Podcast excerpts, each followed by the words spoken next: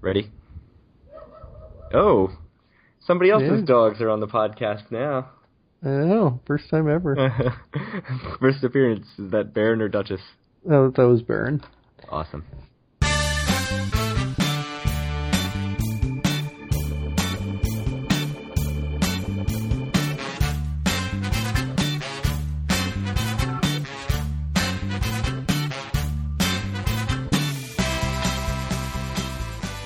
Hello, it's Thursday, May 26th, 2016, and this is episode 15 of Due for a Win, the Atlantic City and Casino Biz podcast. My name is Craig Stone. With me is Kyle Askin. Howdy. So, we want to talk about our trip report. Uh, we were in Atlantic City last weekend for, well, a one night trip for me and a, and a two night trip for you, but there's some news that we have to plow through before we can get to that, and uh, it was a pretty eventful day in Atlantic City news. Uh, yeah, it's true. If it wasn't for today, we could have probably gotten through it much quicker. But unfortunately, some things happened. Yeah, I was thinking, you know, this is great. We're just going to be able to talk about the trip and get right into it and have a nice long trip report episode. And instead, we've got some, uh, stuff we got to get through. So, first and foremost, we mentioned the open container law uh, being talked about, being considered at City Council last week. That got tabled. Uh, they decided not to vote on it, uh, basically because they wanted to hear more sort of voices and get more sides of uh, proponents and detractors. And so, out of that, though, interestingly, some people said they want it to be more widely allowed. It wasn't actually that people coming in and saying this is going to be terrible. I mean, surely a, a couple people said that, but there were a couple people who were arguing that it should be actually uh, made more widely available within the tourism district in Atlantic City. And one of the main people was Tom Forkin, who is the chair of the city city's alcohol beverage control board. Uh, he is on board with making this thing more widely available. So that's interesting.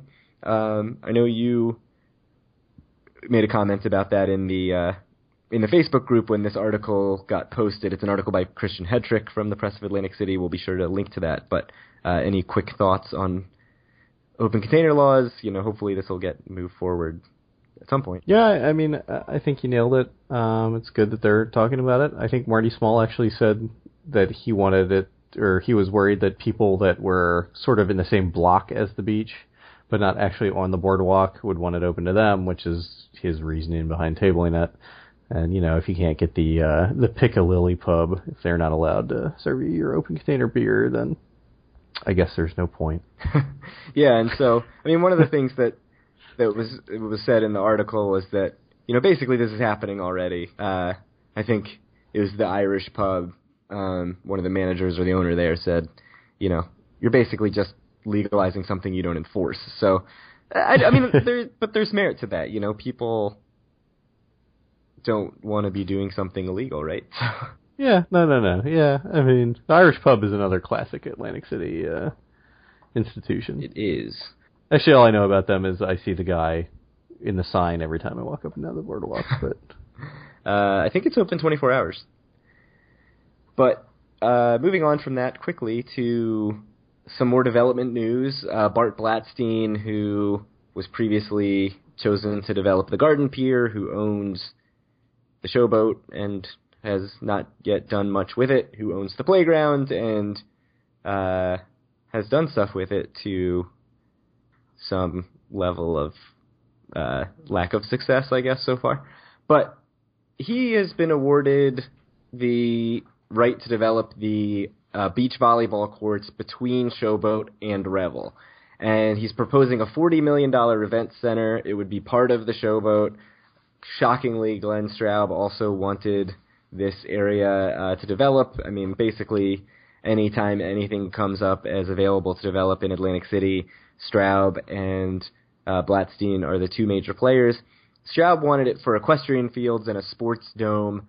Uh, the city basically decided that Blatstein's plan was a better fit with the city's master plan, and so that's why they went with him.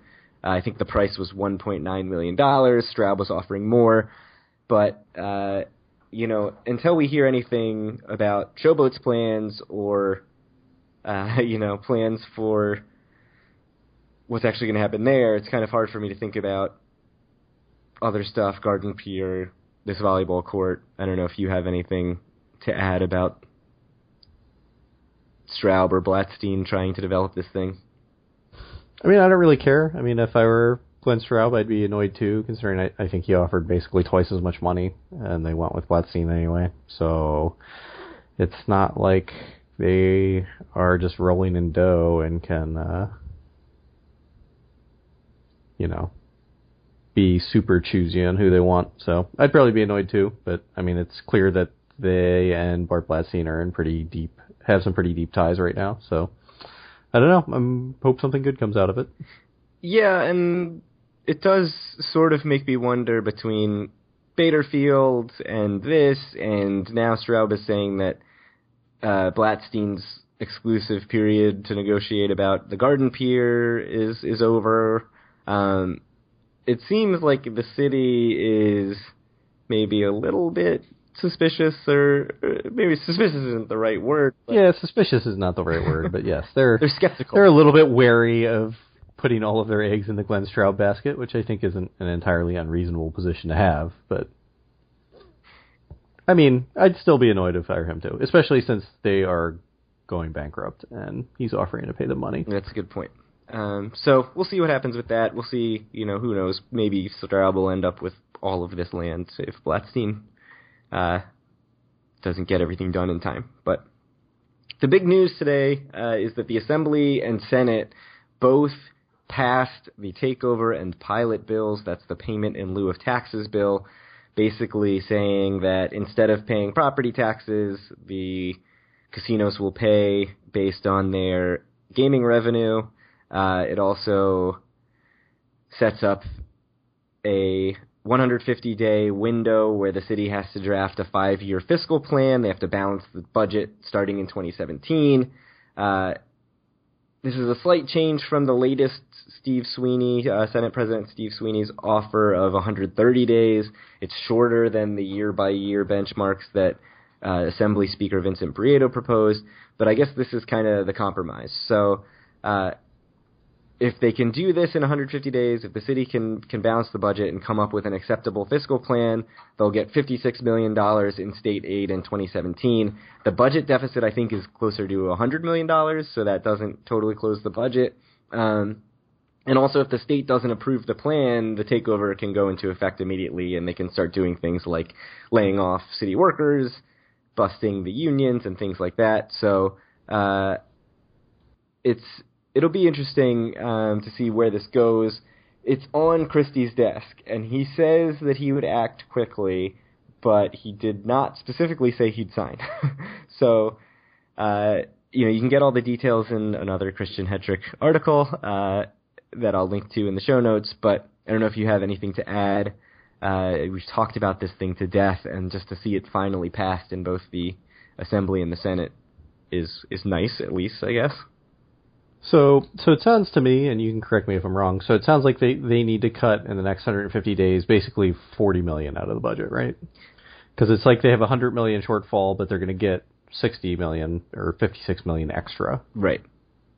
So, I mean, I, I don't know. I mean, I know they've cut a lot already. So I don't know if if it's reasonable what the state's asking for. I'm sure over the next couple days, a lot more is going to come out about it, and we'll have a lot better idea if if this is something that is plausible and can be done, or if this is just something that is actually impossible to do. So the state will be taking over Atlantic City, but I don't know. We'll we'll learn a lot more in the next few days. Yeah, and a small part of me, a small, very cynical part of me, looks at this and says, "This is just set up for the state to take it over because it's setting a goal that's very difficult to attain. It's setting up a system where the state can just say, actually, we don't we don't trust your plan. We don't think you're actually going to get this done, so we're just going to take it over now. Uh, but that's jumping the gun. I think we'll at least give them the the benefit of the doubt for now and see how this plays out. And I'm sure we'll cool. have much, much more uh, as this.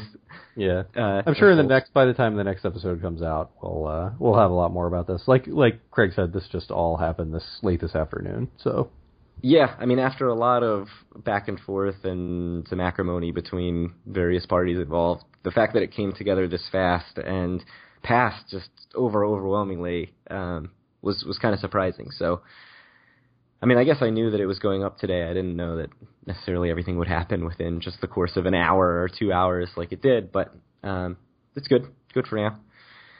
Other things going on today uh, that were filling the "Due for a Win Twitter feed was uh, the East Coast Gaming Conference was in Atlantic City, and Resorts uh, CEO, I think it's Mark Giannantonio, is that right? Their CEO basically was predicting doom uh, if North Jersey casinos open. He was saying three to five properties would close. Uh, he said he's got studies that he's going to release and that'll prove all of this or show how dire the situation is if uh, if North Jersey casinos open. So that I mean I don't think is too surprising to us, right? Like we've kind of been assuming that if North Jersey casinos open, it's going to be pretty devastating for Atlantic City.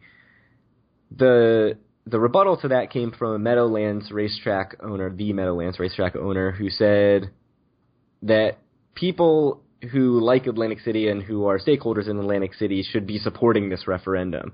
Because if it fails, it's going to come back on the ballot two years from now with nothing for Atlantic City. So rather than, you know, this whatever $200 million in aid, Atlantic City's going to get nothing. So that I thought was interesting. Uh, it was an interesting point, and it's something that I had never thought of and it seems plausible. I mean, do you do you put any weight behind that at all, or do you think if you know if it dies and just fails miserably, it's going to be done?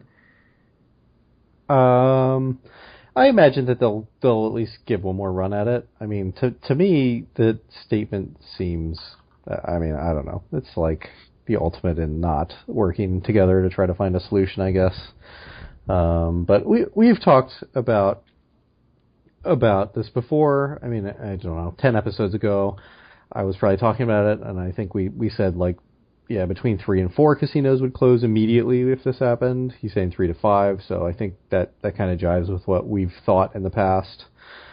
Um, and you know, to the idea that that some people are passing or trying to let on saying this is going to be a boon for Atlantic City because of the money that's going to be flowing in. That doesn't make any sense at all to me. I mean, it's just nonsense. That's not what Atlantic City needs. I mean, honestly, you know, the state's taking so much money out of Atlantic City right now anyway that that if if there I mean, I think if there were cooler heads and if people wanted to actually try and find a solution and figure out a reasonable number for Atlantic City rather than trying to use it for political whatever, which is kind of what I think is happening. Um, there there could be a solution, and so just giving them some money, I don't think is going to help when you're killing their entire economy. Yeah, and so the the Newark Star Ledger actually posted a an editorial today saying, "Oh, Prieto basically just wasted everybody's time." Um, and and stalled this thing and didn't help you know hurt Atlantic City hurt northern hurt northern New Jersey because it's hurting the perception of of casinos and it's going to make the referendum harder to pass. And one of the things that the, the editorial said is how uh, you know, the money is going to help Atlantic City sort of develop beyond a gaming destination, and they need the money for that. And I just think that that's totally ignorant of, of the situation, and uh, you know, the idea that giving the city a bunch of money that probably just closes the gaps in their budget and, and gets them to where they're operating on a reasonable level.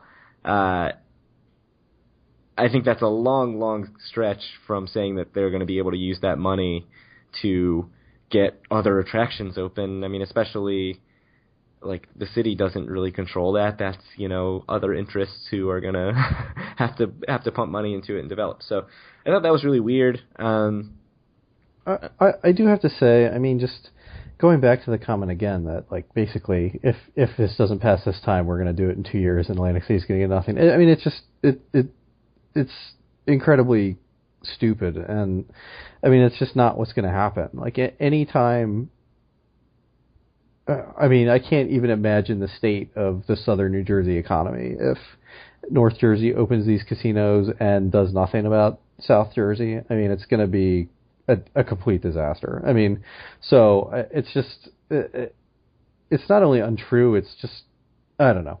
it blows my mind how untrue that statement is. Yeah, I mean, I I'll, Like that's not going to happen. I'll put nothing past Jersey politics, but I, it would be shocking. It would be such an affront to the Southern Jersey.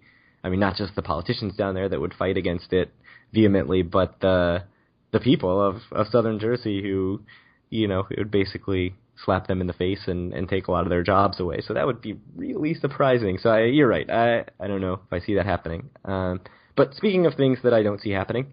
Uh, Ruben Kramer, who was making all these tweets from the uh, East Coast Gaming Conference, also tweeted that Foxwoods has had very informal conversations about operating in Atlantic City. So I guess someone brought it up to him. He went to uh, the head of Foxwoods, who was there, and said, "Hey, someone mentioned that you've been in talks about coming to Atlantic City about operating a casino somewhere. Is there any truth to that at all?" And he basically said, "Oh, we always keep our options open." And and uh, the quote was very informal conversations. So, uh, what do you? I know people, you know, obviously want to talk about it because anytime there's there's a new operator uh, bandied about, people want to get excited and say, "Oh, it's going to happen. There's going to be Foxwoods in Atlantic City, and that's a huge casino operator." But do you think there's actually any smoke here? I have no idea. I mean, it's possible. I mean, I know that there's a major casino that is allegedly going to be opening in about 20 days who has been looking for a partner to or a partner to run the casino part of the hotel. So, I mean, it's possible that he he was reaching out to everyone or people were reaching out to him or whatever. So that would be very informal conversations. I have no idea who's going to run that casino though, and I don't know if Foxwood's been in talks with anyone else about any other property or anything like that. Yeah, I mean, to me, just the idea that they would buy either Trump Plaza or the oh, Old Oh, Atlantic I, Club. I don't I don't think they're going to do that. Yeah, I just can't see it, you know, and It, it would be for me partnership with Revel makes by far the most sense. Right. So, you know, I think people want to read this and say, "Oh, they're going to buy one of the closed properties, and then we're going to have a, I guess, tenth casino." If you assume, No. I No, yeah, no, I can't see it. So, I mean, I guess I'd love to be proven wrong uh, on some level, but I, again, I I mean the other option is if if there is a casino in place once whatever Bart Blatstein's vision for Showboat happens, that's another possible landing place. But I don't think they're going to be buying a casino and opening one up. oh yeah, I mean, I didn't even think about that. Is Blatstein hasn't, you know, I I, I don't know if Bart Blatstein even knows what he's doing with the Showboat yet. So Yeah, there's been very little information about that.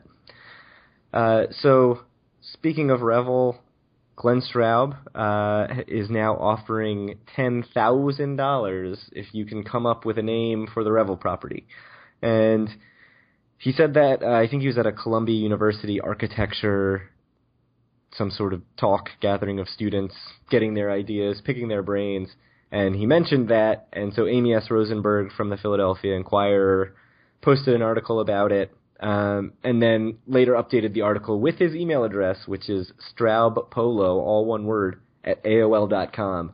So, first of all, AOL.com, Glenn Straub, that's, uh, that's pretty old school, which I guess, you know, fitting for Glenn Straub.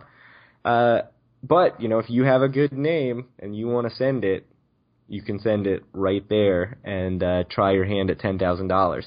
Now I don't know how he's giving you that ten thousand dollars. Is it in, you know, free slot play or casino credit or food and beverage, or is he cutting you a check? I don't know. Um, obviously, the assumption would be cutting you a check.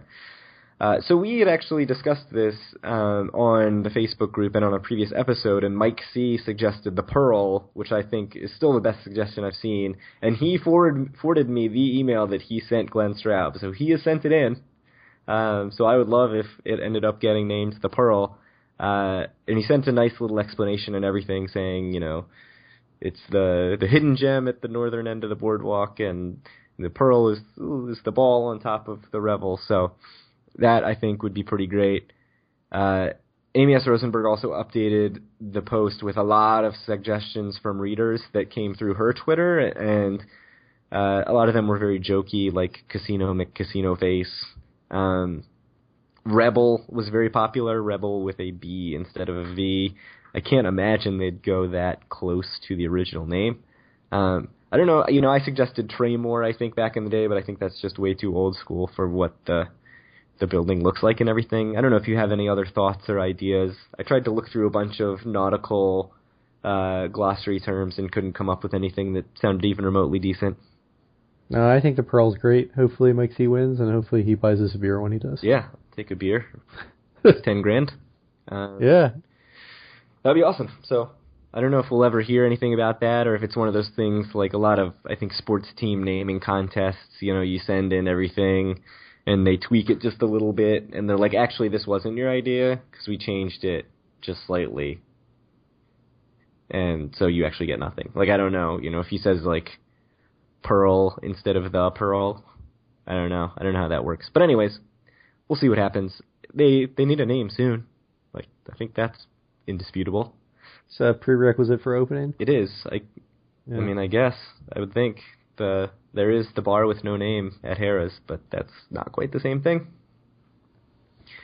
All right, so I think that's it for the news. You want to move on to the uh, trip report part of the episode? Let's do it. So, the trip. Uh, you know, last time we did a trip report, we did very chronological and just kind of went down what we did, where, and when. Um, I'm thinking this time we should sort of go by categories, unless you object. Nope. So first, first and foremost, we did a meetup. So we did the first ever Due for a Win meetup uh, at the Mountain Bar at five o'clock on Friday, and we had, uh, I thought, a decent turnout. You know, I didn't know what to expect, and Eric, Neil, Paige, and Ken all showed up. Uh, we sat around and, and talked about Atlantic City and some other podcasts, and then uh, the beer pong tables at the Wild Wild West were calling at least to a couple people, and we all ended up playing beer pong, a, a little mini beer pong tournament, which I've not played beer pong in quite a while, and it showed. uh, but it was a good time, and so we did that, and then ended up heading from there to Bally's and played a little bit of craps together, which went quite poorly, I think, for everybody involved. Um, but you know, good time talking to everybody. I thought everybody was really great, and just you know, hearing sort of their stories about Atlantic City and how often they go and what got them interested in the podcast and all that stuff. I, I just thought it was really great, and I hope to do many more of these in the future. Yeah, it was awesome to definitely meet and hang out with some uh, some listeners. I mean, I think I understand that. I, I think all four of them were already had plans to come to Atlantic City on this this weekend, so I don't think it was specifically to meet us, but I think that's to be expected considering we didn't really give people the most notice. But also, we just started six months ago or whatever. But uh, it was super cool to meet up with some listeners, and, and hopefully we will do it again sometime this fall. I, I would have felt bad if anybody had gone out of their way to plan a trip around around that meetup. I mean, I guess, I mean not that meetup, but just around meeting us. Period. uh, but you know, I guess you you're still in Atlantic City, and Atlantic City's a good time. So uh, hopefully we can do these things more often, and maybe someday there will be a meetup that's worth actually planning a trip around. But expect that's Yeah, I don't think that's going to be for the forbe- foreseeable future. No, we'll be we'll be really really famous by that time. I think. Yes, that is right. We'll be Atlantic City podcast celebrities. Yes, we are already. Number one rated podcast in Atlantic City, Craig. Absolutely. Uh, actually, there's like AC Weekly or whatever that. Is it AC Weekly? Whatever it is, primetime AC. I think they might do better than we do. Let's not talk about that. Uh, so rooms, we stayed at different rooms. Uh, me and one friend stayed in a room at resorts in the Ocean Tower. Two of our other friends were in another room in the Ocean Tower on separate floors. Uh, I think they were pretty similar in their quality, which was not terribly high. Um, and I, I don't know, I periscoped a video of the room, um, actually totally blind. Like I just went in, I didn't even take my backpack off. I just recorded the room, looked around at everything, and really, I didn't think the room looked terrible when, on first glance. When you first walked in, it looked fine. the the linens and everything were totally fine. You know, there wasn't a gross comforter on the bed. The sheets look totally clean. So that to me is like job number one. Uh, you know, if there's a, a comforter that's obviously from the 80s, that's a big turnoff. Um, which I did stay in a hotel recently that was like that. But uh, when you started looking closer at things, it started to go downhill pretty quickly. Uh, so the obvious, the most obvious one was that the furniture was just all really old. I mean, I would guess that it was the original furniture from when the casino first opened, like when the rooms first opened. I mean, just the tops were totally worn down and and getting totally beat up. Uh, so that was uh, that was interesting. One of the chairs in my room, the legs were starting to fall off, like separate from from the frame of the chair. So luckily, I noticed that before I tried to sit in it because it was just wobbling everywhere. So resorts, I think, definitely needs to update their furniture and do a little bit of a renovation. And I know they're working on it. Uh, so hopefully that gets done for all the floors at some point because I have to say I'm not sure I would go for that room again. Um, you had a different room. You saw the room. You didn't stay in it, but I know your impressions were not terribly positive. Yeah, I mean, it just. I, I think you nailed it. It was just. It was a bit beat up. I mean, it, it obviously hadn't been renovated in a little while. Uh, the furniture could have used a little work. I mean, it was fine. It was perfectly acceptable. I'm not a, a big room snob or anything, but. So actually, I'll say the the biggest problem I had with the room was the temperature control was really difficult, and I don't know if that's just because it's a really old building or what. But I thought, uh, you know, when I was trying to sleep, well, when we first went in, it was really hot, and then I turned the the uh, thermostat down quite a bit. It cooled off, but then during the night, you know, the air conditioner would kick on and it would get cool and pretty nice for about 10 minutes, and then it would get warm and muggy uh, just within another five or 10 minutes, and then the air conditioner would kick on again after another, you know, 10 or 15 minutes. And so that constant cycle just kept waking me up. And so I, you know, I think I only got three or four really solid hours of sleep, and then I was just kind of laying in bed, you know, alternating between comfortable and uncomfortable, and that was kind of frustrating. So even though I thought the bed was comfortable and and the the sheets and everything were fine, but the temperature control really messed with me a little bit. So that I wasn't a big fan of that. And then the bathroom, I just thought could have been cleaner. and at one point, like I was brushing my teeth in the morning, and I was going to gargle, and like lifted my head up and saw a hair like stuck to the ceiling, and I had to immediately like spit the water out and gag because that was pretty gross. So you know that kind of stuff that just like happens in older properties, like you know it's annoying because it's fixable without a ton of investment, but well, the air conditioning probably is not, but certainly the cleaning is. Um, so I definitely left feeling like probably if it's between them and, and Bally's or Caesars or whatever, I'm obviously going to pick the other options. So a little disappointed because I was I was really excited to stay at resorts, like I said, but um, you know would maybe try a renovated room there or try like the twenty dollar sandwich or something like that to see if I can get an upgrade. But I don't think I'd stay in in one of the regular o- ocean rooms unless it was the only comp I was getting uh, for a trip. So, so what about you in Tropicana? I didn't see your room in Tropicana. I don't know. You were there for two nights, so you certainly got a lot of time to experience it. So, all right. So when I originally checked in, they informed me they did not have any non-smoking rooms available at that time, and so they gave me a smoking room, which was pretty lame because I don't smoke. Um, I mean, I'm not again, I'm not a big snob. I don't really care, but I was annoyed, and uh, so whatever. I got my key card and I went upstairs and I scanned my card like you know I don't know 15 times in the door, and it just it wasn't denying me entry. It just wasn't doing anything. So I was about to head back downstairs to the front desk and be like, WTF? But uh, like it finally opened, like on the 16th scan or whatever. So I went in. My room was fine, but it was nothing special. I was on a smoking floor, which I think personally, from the couple of times I've, I've stayed on smoking floors, they tend to be a little bit louder and more wild than the non-smoking floors, which isn't really what I'm looking for. Um, so anyway, yeah, I got there. The room was all right. I went down, I gambled for a little while, and then I went back up, and the key card was doing the same thing, and I scanned and scanned and scanned and scanned and couldn't get in. So then I was like, all right, whatever. So I went back down to the front desk, and I'm like, look, like something's wrong with the door. I think I had actually replaced my my key before I started gambling, so I knew it wasn't the key. I think it was the actual scanner on the door itself. And they're like, "Oh, sorry." And I'm like, "Do you have any non-smoking available? Because you didn't when I first checked in, and it was like one in the morning by that point."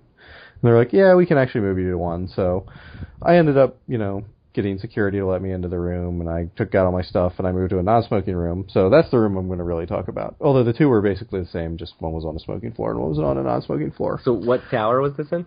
I was in the West Tower, uh, which is not one of the three most recently renovated towers because I think North, South, and Havana are the three that have been renovated most recently. Yeah. But um, the West Tower, it was it was totally fine. It it, it was definitely nicer than the Ocean Tower room and resorts that that I saw. Little bar. That, uh, not that that Craig stayed in, but the one that our other friends stayed in. Um, I mean, it was like there was small stuff wrong, like you know the walls were a little beat up, like it could use a new paint job and everything. The bathroom wasn't like the newest thing in the world. Uh, I think I, we had a similar, I had a similar tub in mine that you had in yours. It just looked a little bit old. It wasn't a nice shower or anything like that. Um, but honestly, for for me, you know, I don't spend a lot of time in the room, so it was it was totally fine. Uh, it wasn't anything completely special, but it wasn't totally disqualifying either.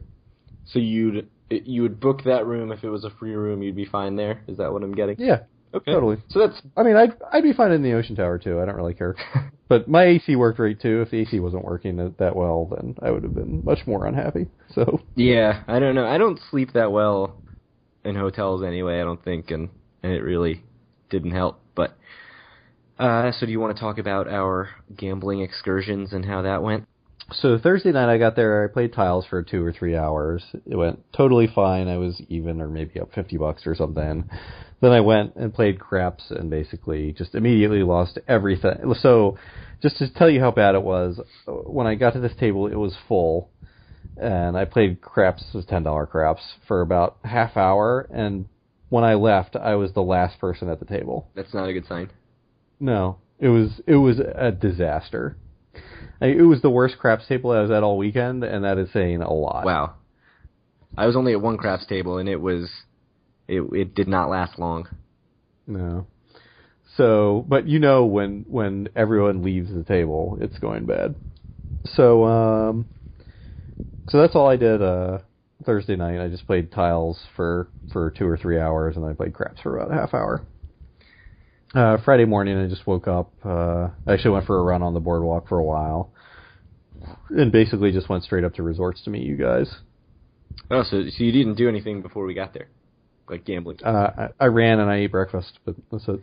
So, uh, yeah, I mean, my so then you know we met up and basically did our thing where we wander around and go to different places and play at different places. But uh, you know, a couple things that I just want to point out about uh, what I saw in the gambling was resorts had ten dollar blackjack switch. Uh, where actually the dealer stands on all 17s. So we played that for a little bit. Um, so blackjack switch is just blackjack blackjack with a or is it was it match blackjack match? Was blackjack match. Blackjack switch is an actual game that is different than blackjack. So it is So you should not say that. yes. So it was blackjack match. We did not play blackjack switch. So blackjack match is just a bonus bet uh, on top of regular blackjack. You can totally play it like regular blackjack, and the match is you know you put whatever you want to put on the bonus bet, and if one of your cards matches the dealer's up card, you get Three to one. three to one if it's the same number, and if it's suited and the same number, it's thirteen or fourteen to one. Fourteen to one, I think. Um, which actually, you know, happened to us several times, but we weren't playing that bet because it's Right. got to be a terrible bet. It did happen to us several more times than it happened to us. So yeah, we did not uh, we did not play that bet, um, which I think was probably a good decision. Except you know, we saw it would have hit a few times. Um, although you know, you're just losing constantly if you play that bet. Uh, so that was interesting. The other thing is, the next day I went back and played at another ten dollar blackjack match table where the dealer did not stand on all 17s. He hit on So do, you- do you do you know how how it works there? Like, do you know the difference? Like, do you know which tables are and which aren't? So I don't. It just seemed like it was just based on what was you know on the table. So all of the tables, So if you if your if your back is to the boardwalk, all the tables all the way to the left Right. against the wall are dealer stays on soft 17, and the other three rows dealer hits on soft 17. So that So you need your back against the wall on the left if you're looking at it with your back facing the boardwalk. Okay, so that's good information if you're looking for some good rules. You can also just look at the tables. Right. But Um, but I, you know, I saw the. I just happened to be at the stand on all 17 table the first time we played, and so I just assumed they were all the same. And then I was sitting down, and uh, it was. I noticed, you know, after I'd been playing for 20 minutes or something, that. Uh, I, I know that too because it happened to me as well when I lost when the dealer got a 21 when he had 17. Oh, no. And I was like, what the hell? Yeah, I'm not. I'm sure. And they're like, yeah, yeah, yeah, it's only those tables Oh. back there. And I'm like, damn it. good to know. Good to know. Uh, Should have read the table. And actually, another thing that happened when I sat down the next day on uh, on Saturday was that there was a guy solo at the table. Um, so he, there was that table, and then there's another table that there was just nobody at. And I didn't really want to play solo because just the game goes too fast. You know, not that two people is going to move so slow, but so I sat down next to him, and then another guy sat down. And when the other guy sat down, him and the guy who was already there when I got there started to have a conversation about like, oh, I was doing so well when I was solo, and then you know other people showed up, and then the third guy who came was like, oh yeah, I wouldn't have messed with you if you were just here solo. So I don't know, maybe I'm just an asshole, but I never even thought of that, and I'll probably you know it probably won't stop me in the future because I just don't really care. Um, but Yeah. I'm sorry, like if I'm sure the casino would rather me sit there. Like Yeah. you're not going to have your own table to yourself unless you're playing all the hands. like I I, don't know what you want me to say. I love I love having a table to myself no matter what the game is. uh, so I'm not a fan. I love it.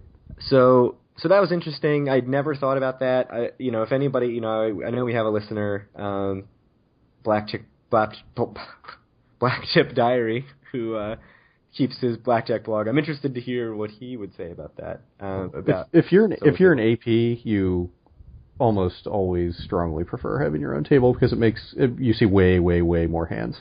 right. Um, so that's true.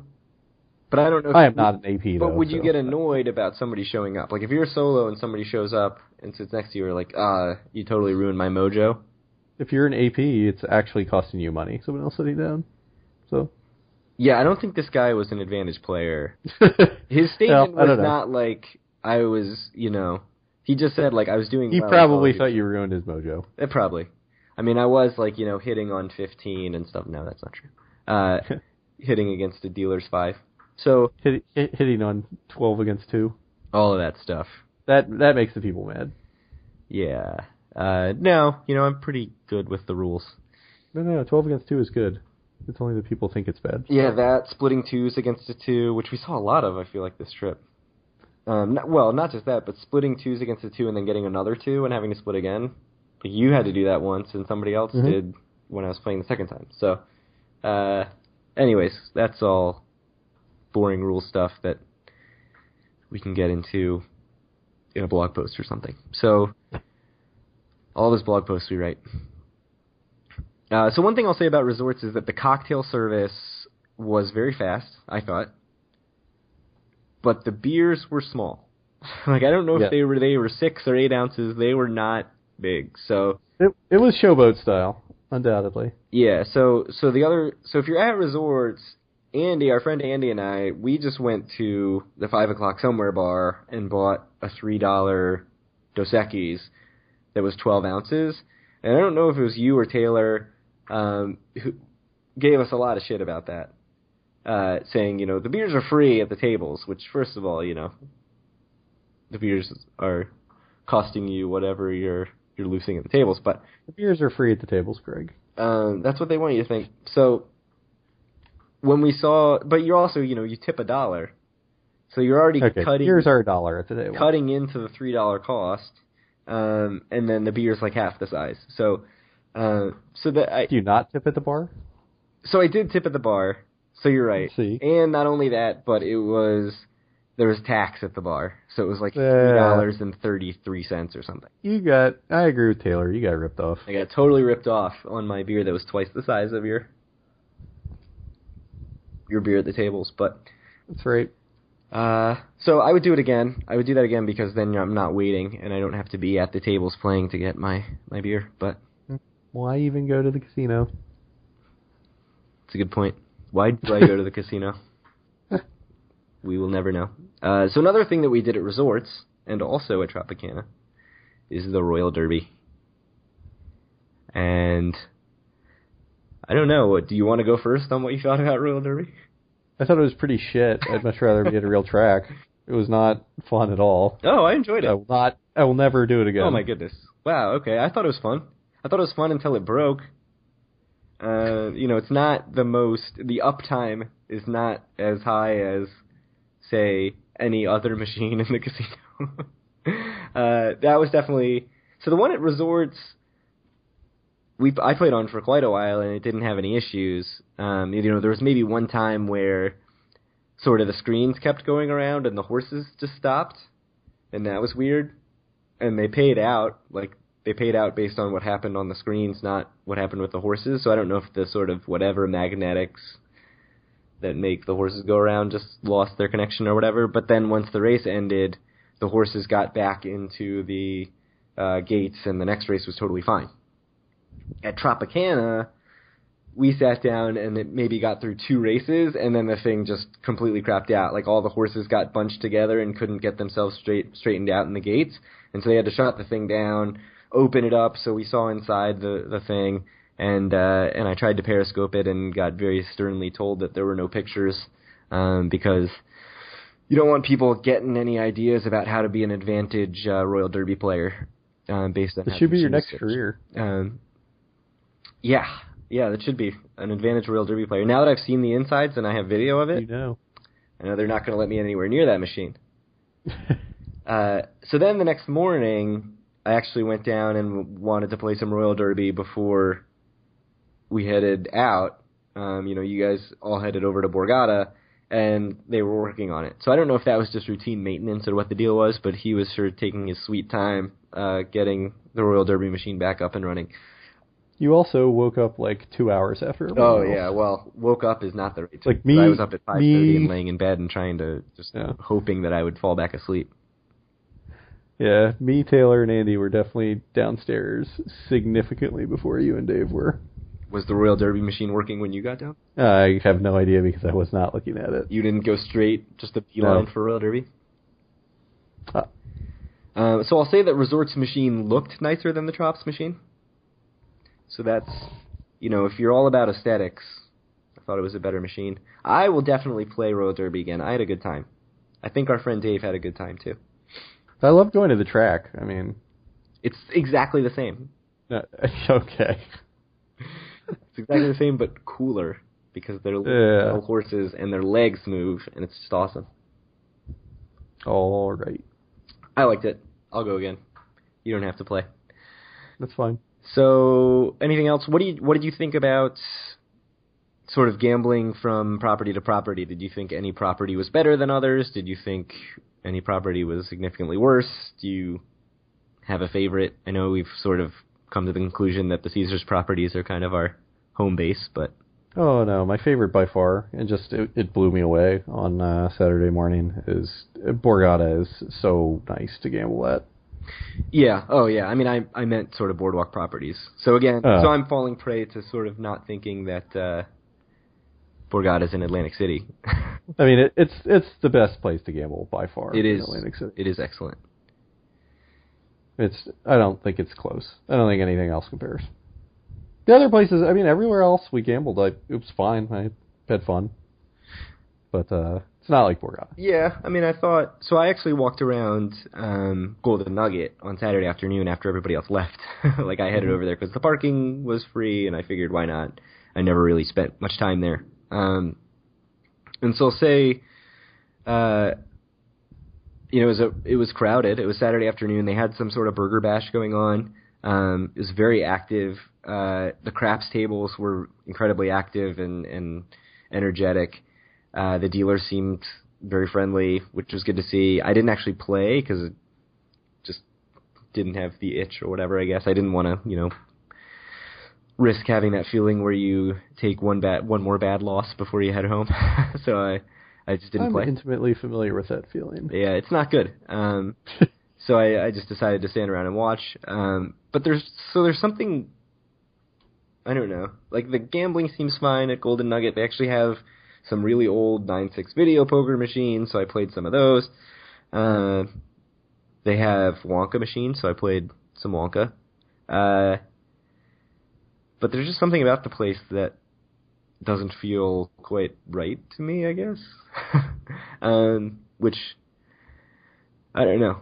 I I don't know. It, it's weird. I, there's something about that property that I don't love. Um, so even though even though you, Dark and enclosed or something, right? yeah, it feels very. It feels kind of like downtown Vegas style, like low ceiling.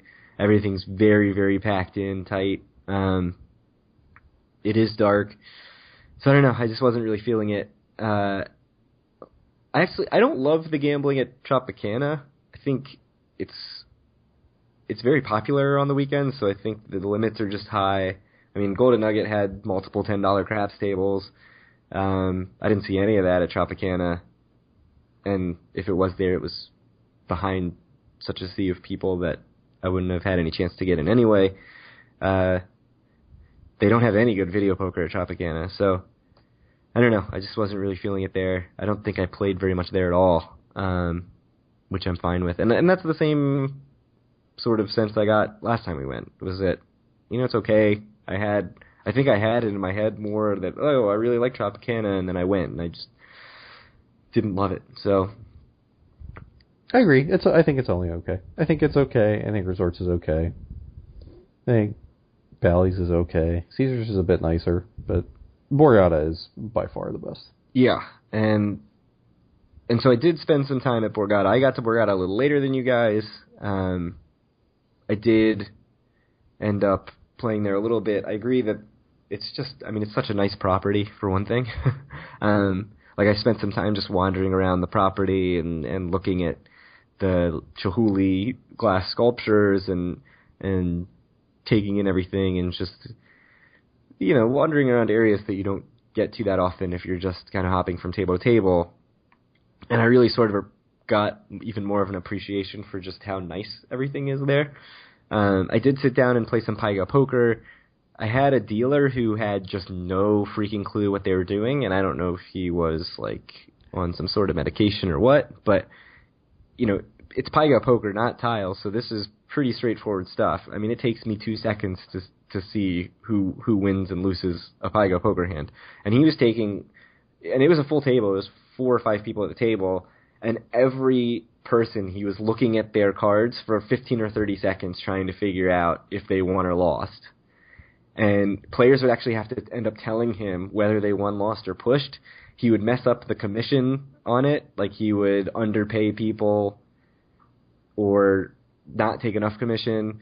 I actually lost a hand uh, to him, and he called it a push, and I kept my 20 bucks. So um, I did not correct him. And the funny thing about that, not only did I lose the hand, but the guy next to me was playing the envy bonus, and he hit a straight, and so he was supposed to get paid out, and the guy like left his chips there, so he thought, so the player thought he was getting paid out by the dealer, and then the dealer never paid him out. So they had to roll back all the hands, and so they put my losing hand back on the table with the pit boss staring right at it, and I was thinking, well, well here goes my twenty dollars, like good riddance, and they still didn't take it away. So, um, I'll call that, you know, a positive, uh, yeah. you know, free 20 bucks or whatever. But uh, the funny thing is that was the difference between being up and down at that table. uh, I ended up up $15, but, you know, So you know that advantage players they like go all over the country to go to brand new casinos when they open. to find the shittiest dealers. Cor- correct. It, well, That's an actual that's an actual strategy. they would have loved this guy. Loved it. yeah. Um, he was really awful.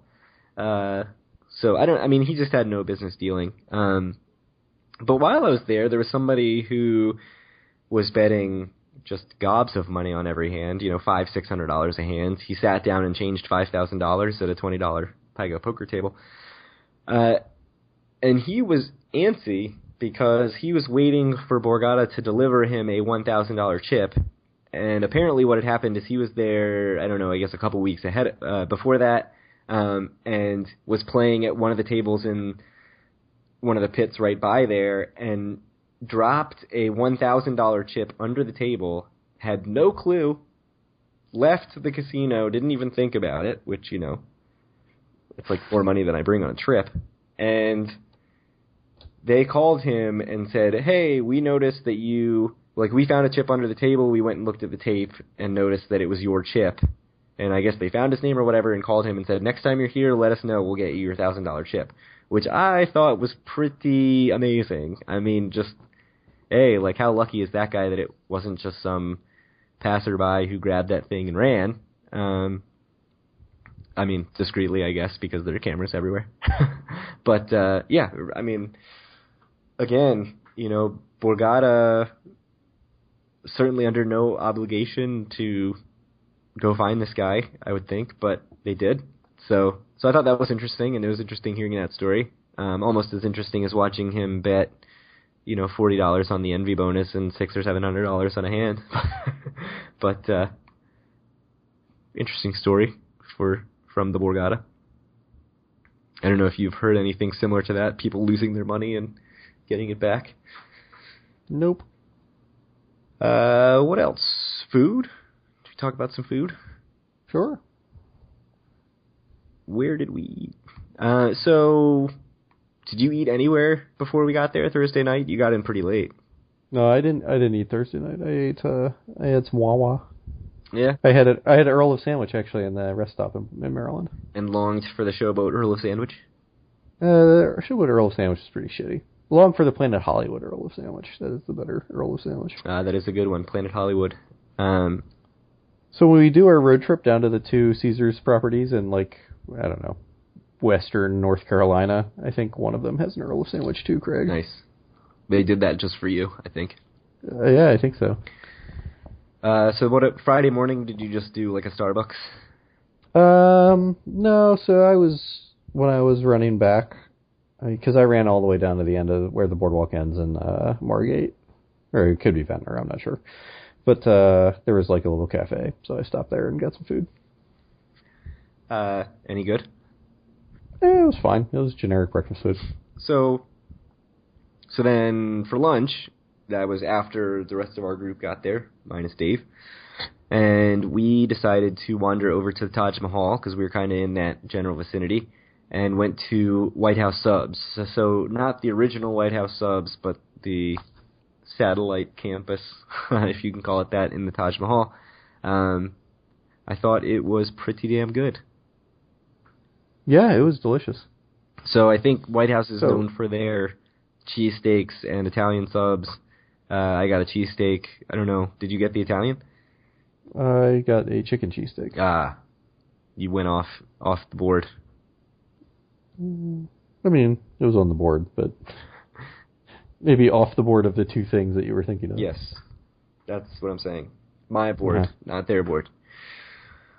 Uh, yeah, that was really good. I mean, I've certainly heard, you know, not as good as the original. Of course, you know that's what everybody's gonna say. But if you're in in the area, I thought it was a pretty good option. Um, It was good. It was really good. Um, the Taj, you know, we didn't spend much time in the Taj, but I thought it looked like if it got a little bit of investment, it would be really nice again. I mean, I've never really spent much time there, and just sort of walking around and seeing the level of detail in that place and how sort of ornate the uh, the pits are and everything, like the the glass work over the pits and the chandeliers and everything. Oh, I think I think it's awful. I think it's garish. It reminds me of Trump Trump Plaza. You would think that. Uh, I know you guys liked it, but I think those chandeliers are horrendous. the chandeliers are too much. Um, I liked And like the yeah, the glass above the tables, I do not like it. No, I kind of like it. It didn't bother me. Um, there's something very sort of old school. Yeah, it's gambling. like 80s 80s chic or something. Yeah, I was fine with it. I know our friend Andy, I think, was really kind of enamored and and wanted to go back. Yeah. Uh, I certainly don't need to go back, you know, but it was interesting to see. Um, so then for dinner, that was after beer pong, and I think we were in uh, sort of an altered state at that point. Um, Truth. and so we wandered over. That was when we wandered over to Tropicana and played some. I don't even remember Royal Derby. I think you played some tiles. Mm, maybe. No, I don't think so. I think I was playing craps or something. Don't know. And then, but then from there we walked out back to Tony's Baltimore Grill, Yes. which I thought was delicious.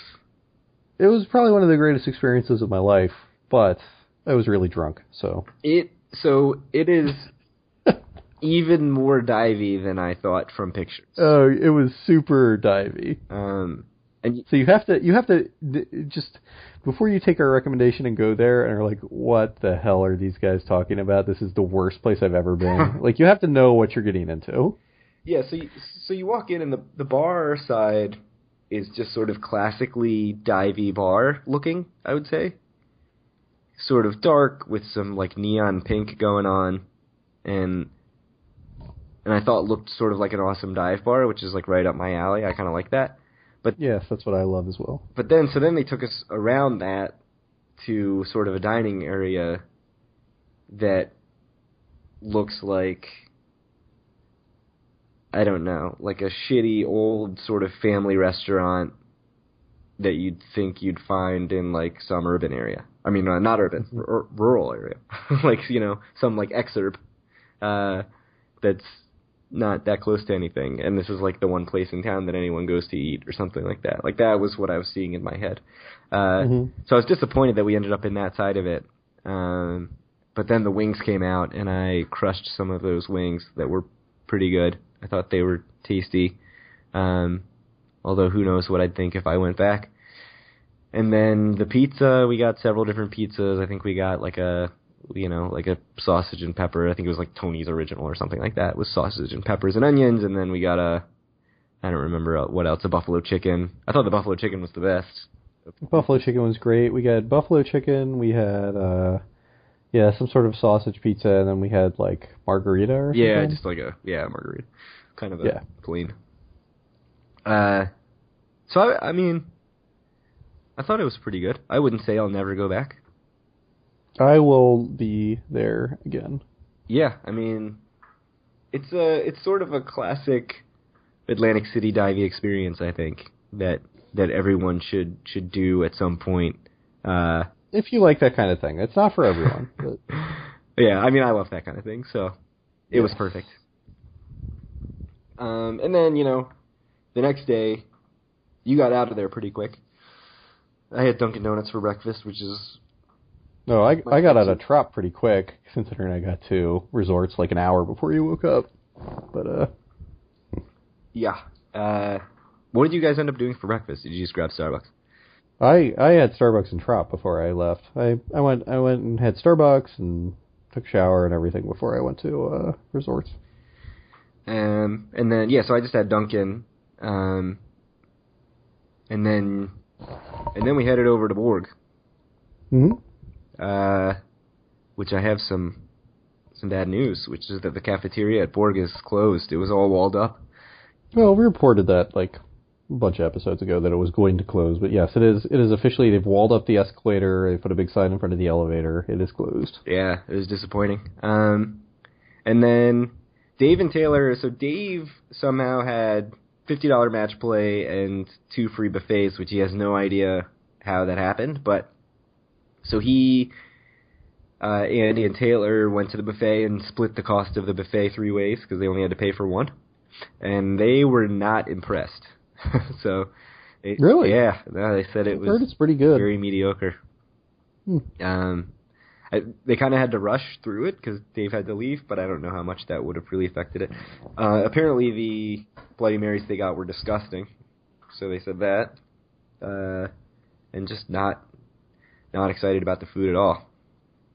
I mean, I don't really like buffets, so I'm not a big buffet fan, and actually, you know, they certainly offered to just do half price basically and go all four of us, Mhm. and I was like, I am not interested. Um, I wasn't feeling so hot anyway, so I wasn't wasn't into it. So later on, I actually you know, they left and I kind of wandered around, and that's when I did my wandering around Borgata. Um, and one of the things that I w- wanted to do was just sit at Long Bar and hang out and get lunch there because I had been there with my wife um, once before, and I just thought it was kind of a cool spot.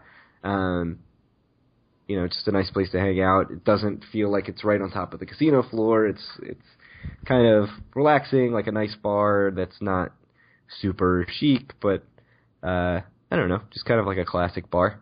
And so I went there and I got some sliders. I thought the sliders were really good. Um, other people were getting pizza and stuff that also looked pretty good. So I would definitely go back there and hang out. Uh, it's certainly a good sort of pre-show option for just grabbing a drink or a cocktail before you go to a show at Borgata. But you know, I would even go back there and just sit real quick and have a beer and lunch um, if I'm hanging out at Borgata. But one thing, there was a bar actually at Borgata. Um, I can't remember what it was called, like 28 North or something like that. 28 West, That's- maybe. 28 North is at Tropicana. I 10, think? 10 North. Uh, So it's 28 West Cocktail and Piano Bar at Borgata, okay. which I walked by and you know, as as much as I loved everything about Borgata, it just looked so out of place. Um, it's this really small triangular shaped bar that sort of juts out, um, sort of where I guess the casino area meets a hallway that goes to something. Um, I'm not sure exactly where, but I just can't picture it. Um, and there's something about it that made me feel really uneasy. Like it was kind of this very modern silver. Uh, everything was metal, and it was this sort of low-hanging bar, and it was a triangular bar that the guy's behind, and there were like only four people sitting there. Something about it just felt really off to me and really out of place. Uh, so that was kind of odd. Like it, it actually made me feel uncomfortable, which is weird. Um, so I don't know. That seemed kind of strange when everything else at Borgata I feel like is done so well and sort of has such uh, synergy. I don't know. Is that the word I'm looking for? Um, so that was kind of strange, but you know I can't say anything else much about it other than it was weird. Uh, anything else? I mean, any feelings on properties adjusted based on this trip? Pretty much what you expected. I feel like I feel this way every time after I go home from Atlantic City, but I'm always like, should I just only gamble at Borgata? I just pool all of my play there to try to get comps there. Yeah, I mean they're pretty generous with the comps, which is nice.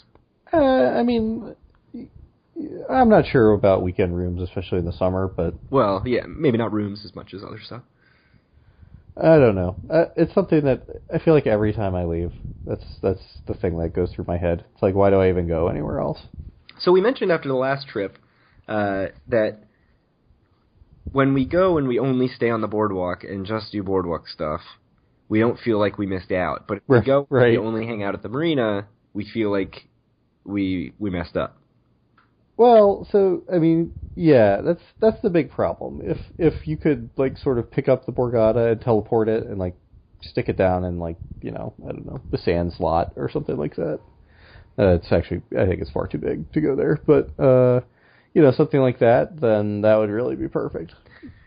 But it it it and it's something we've talked about before that the marina part of Atlantic City is like quintessentially it's not it, it doesn't even feel like it's in Atlantic City. I mean, I think you said there was a, a study done that people didn't even know they were in Atlantic City when they were going to Borgata. Um, but yeah, I don't know. It's just so nice.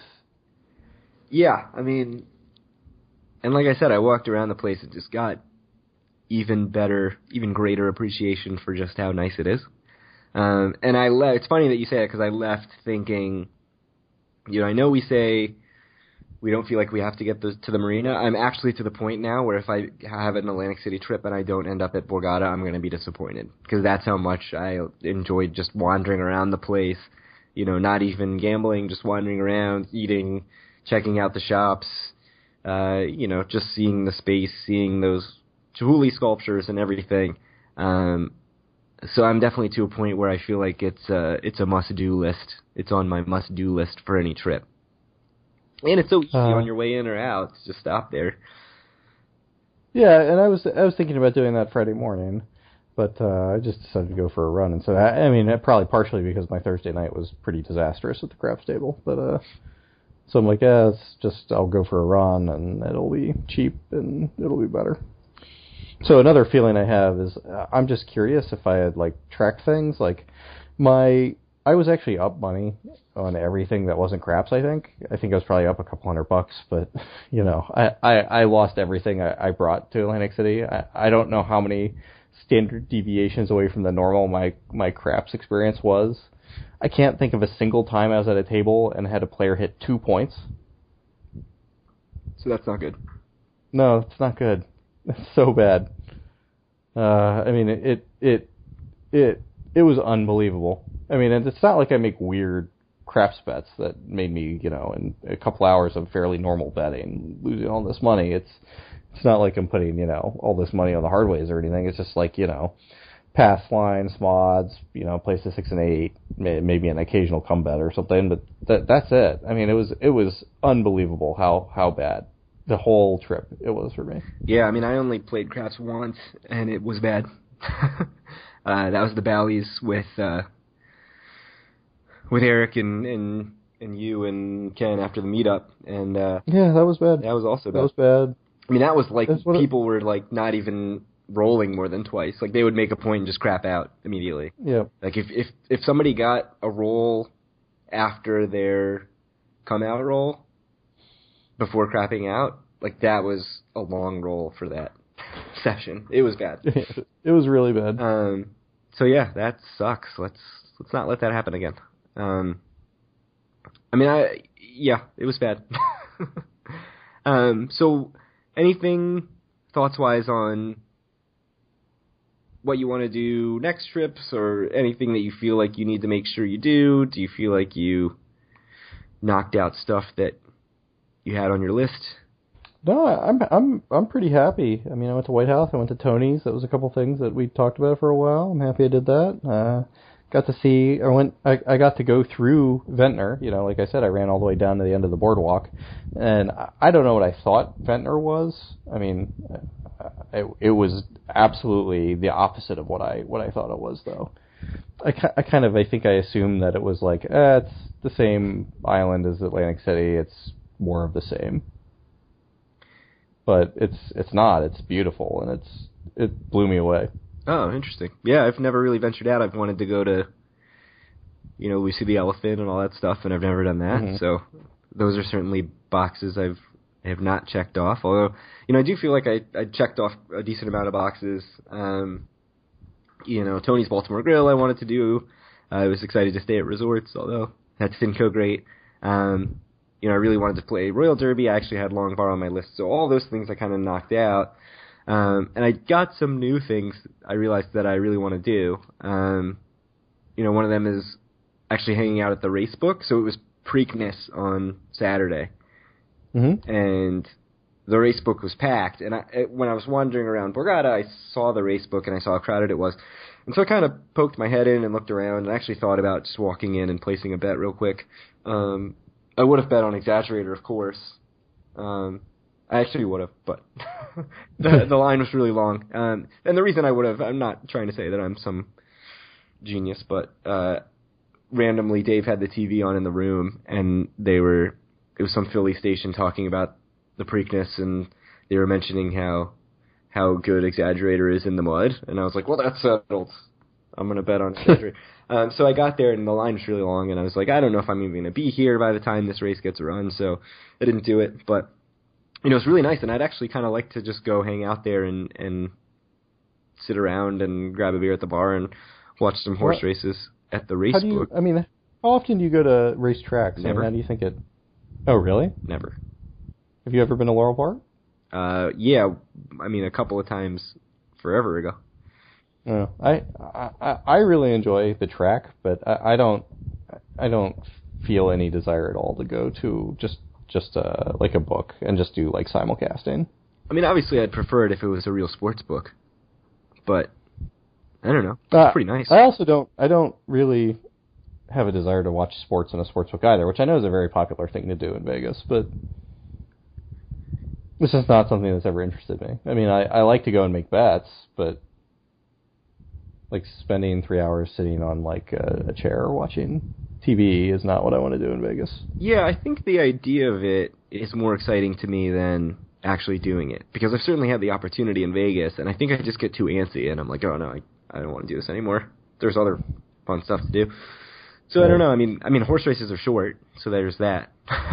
you know, you can hang out for 15 minutes or or four hours, but uh, I don't know. I'd be willing to check it out. It's possible that I'd do it once and say, well, I never need to do that again.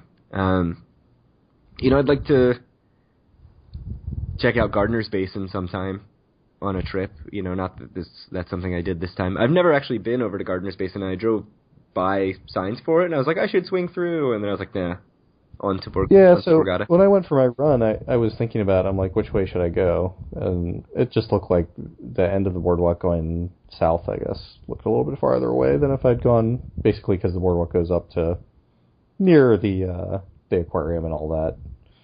I'm like, ah, I could go north. I'm like, yeah, whatever, I'll do that some other time.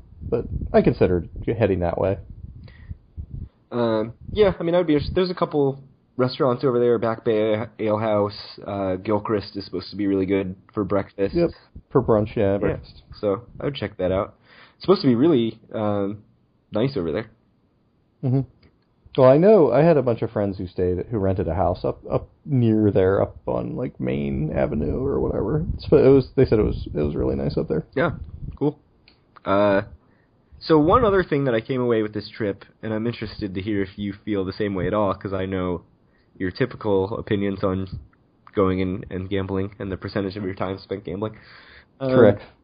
So I would actually be interested in severely restricting the amount of money I bring. I mean, not that I'm bringing, a, you know, even a significant amount of money, um, but just so that I'm forced to do some other stuff. Just so I'm forced to kind of do like the wandering around Borgata or going to Gardner's Basin or that kind of stuff. Because I feel like as it is, it's so easy to just sort of see everything else as being between the tables and the video poker machines or something like that. Like everything else is just kind of a waypoint to to those things, which are the main attraction. Um, and we actually talked about this at the meetup group, which is you know, AC is pretty much a gambling town. You know, it's Vegas is is gone way beyond that. It's an entertainment town. There are shows. It's a drinking town, really. You know, as much as anything now. It's a club and a drinking town. Um, and AC, I don't think is is as much. You know, certainly there's the clubs, there's bars, there are shows that are not really at the same level as Vegas shows, but um, you know, can you sort of occupy yourself without doing the um, amount of gambling or spending the amount of time gambling that a lot of people do when they go to Atlantic City? And I've certainly gone with my wife and, and gambled almost not at all and had a really good time. Uh, although obviously, you know, the uh, what you're trying to do on those trips is very different. It's you know walk around the outlets, go to a show, go have a romantic dinner. Like I'm, those aren't things that I necessarily need to do with with you, Kyle. No offense, uh, but uh, you know I, I'd be interested in just sort of saying like you know what I'm you know not even going to bring very much this time. I'm just going to set a very very hard limit on on what I gamble, and if I lose it, uh, you know that's basically like my my not my entertainment budget for the day, but like my budget for that sort of segment of entertainment for the day. And it's possible that I'll do that once and say like, ah, no, that's not. It's it's more stressful than it's worth, right? Like it's, um, because because typically I bring enough that I don't that I don't have to worry about it. Um, you know, and and I don't really I'm not a big gambler. I'm playing like 25 cent video poker, ten dollar blackjack and stuff that's typically not gonna knock out you know several hundred dollars quickly. Um, so I don't know. Maybe I'm just totally talking out of my ass here, and I'm not going to do that. But for now, that is my plan. So I'll put that out there. Any thoughts? Yeah. You, are you just going to go right back to? Yeah, I just I, I think that that we have different uh, desires when we're when we're there. I mean, that doesn't. It just sounds to me like it'd be s- if I didn't bring that much money and like something happened like happened at the beginning of this trip where I lost a bunch of money, it would just be like super stressful. Or I'd just have to go to the bank, which I did last trip to Atlantic City, or two trips ago to Atlantic City when we went in August. Where I just had to go to the bank on the second day Yeah, that's not fun. That's not a good feeling at all. and make a, a large withdrawal. yeah, I, I've never had to do that, and I hope to never have to do that. Uh, I mean, stupid A side. Um, it's so the the Lucky Streak bus on Greyhound gives you open returns basically for for that reason, right? Like the open Mhm. return is basically just acknowledging like you're running out of all your money and just leave when you run out of money, right? Uh, there's something odd and somewhat unsavory about that, but I used that open return many times. Not for that purpose, but uh, I liked the Lucky Streak bus. I'm a little sad that I never take it anymore, yeah, you should, man. just for old time's sake. Just for old time's sake, and to get that sweet, sweet twenty-five dollar slack ride. That's true. It's great. It's like 44 bucks round trip. You get the open bad. open return, so it's like whenever you're just tired or whatever, you head back. They run buses all night. It's awesome. Uh, so anything else to add about this trip? No, I think I think we covered it. It was a it was a good trip all in all, though it was it was disastrous financially for me. Yeah, I mean it was. that's all right. That's how it goes. You win some, you lose some. Yeah, I mean it wasn't good for me, but I, I don't think it was anything like what you experienced. Um, oh, one thing I forgot to mention actually at Golden Nugget, which you know, again, I didn't love Golden Nugget, and I think you know I was sort of thinking I'd head over there to get lunch, and then I was looking up the restaurants, and there was like nothing really enticing for just lunch. It seems like they skew very high end or like coffee shop. Um, but I did. I went to the Chocolate Box there, which is a store that I guess every Golden Nugget casino has, and they have a ton of of uh, truffles, like big, sort of Godiva style truffles, meaning like chocolate stuffed with more chocolate. Uh, and so I bought some of those to bring home to my wife, and she loved them. So she thinks they're like some of the best chocolates I've ever gotten for her, because for one thing, they're gigantic and they're very colorful and they have a ton of different flavors. So that's a recommendation for anyone who, you know, you go and you have that not so good gambling trip and you, and you feel like you can't come home empty-handed. Uh, so that's a weird way to wrap up, but I think that's probably I think it's about it. apropos. Yeah, I think I think it's time to wrap it up. Okay, so uh, I just want to thank everyone who has been posting in the Facebook group. Again, the activity there has been incredible. Uh, you can find all that at facebook.com slash groups slash Due for a Win. Our website is dueforawin.com. You can find the podcast on iTunes, Stitcher, and now on Google Play. Good luck using the search on Google Play. I found it to be a huge pain in the ass so far, but we're there somewhere if you can find it. Uh, we actually link to it if you go to About on our site. You can find the link. Uh, Twitter is at Due for a Win, all one word. And you can send any questions you have either to there or to Due for a Win at gmail.com. So, unless you got anything else to add, I think we're ready to wrap this thing up. I think we're we're good to call this a show. Let's do it. So we don't have any plans for recording, I don't think, but we're off schedule. We're still off schedule. Well, probably do it in two weeks. You think? Yeah, I think that's a good plan. Just sort of this is a Weekend of the eleventh. we've we've shifted to the off week. I think let's just stick with it. Yeah, I think that's good enough for now. So, uh, saying that, I believe that we will be talking to y'all in a couple weeks. It was great to see those of you who we did see, and until then, take it easy, everyone.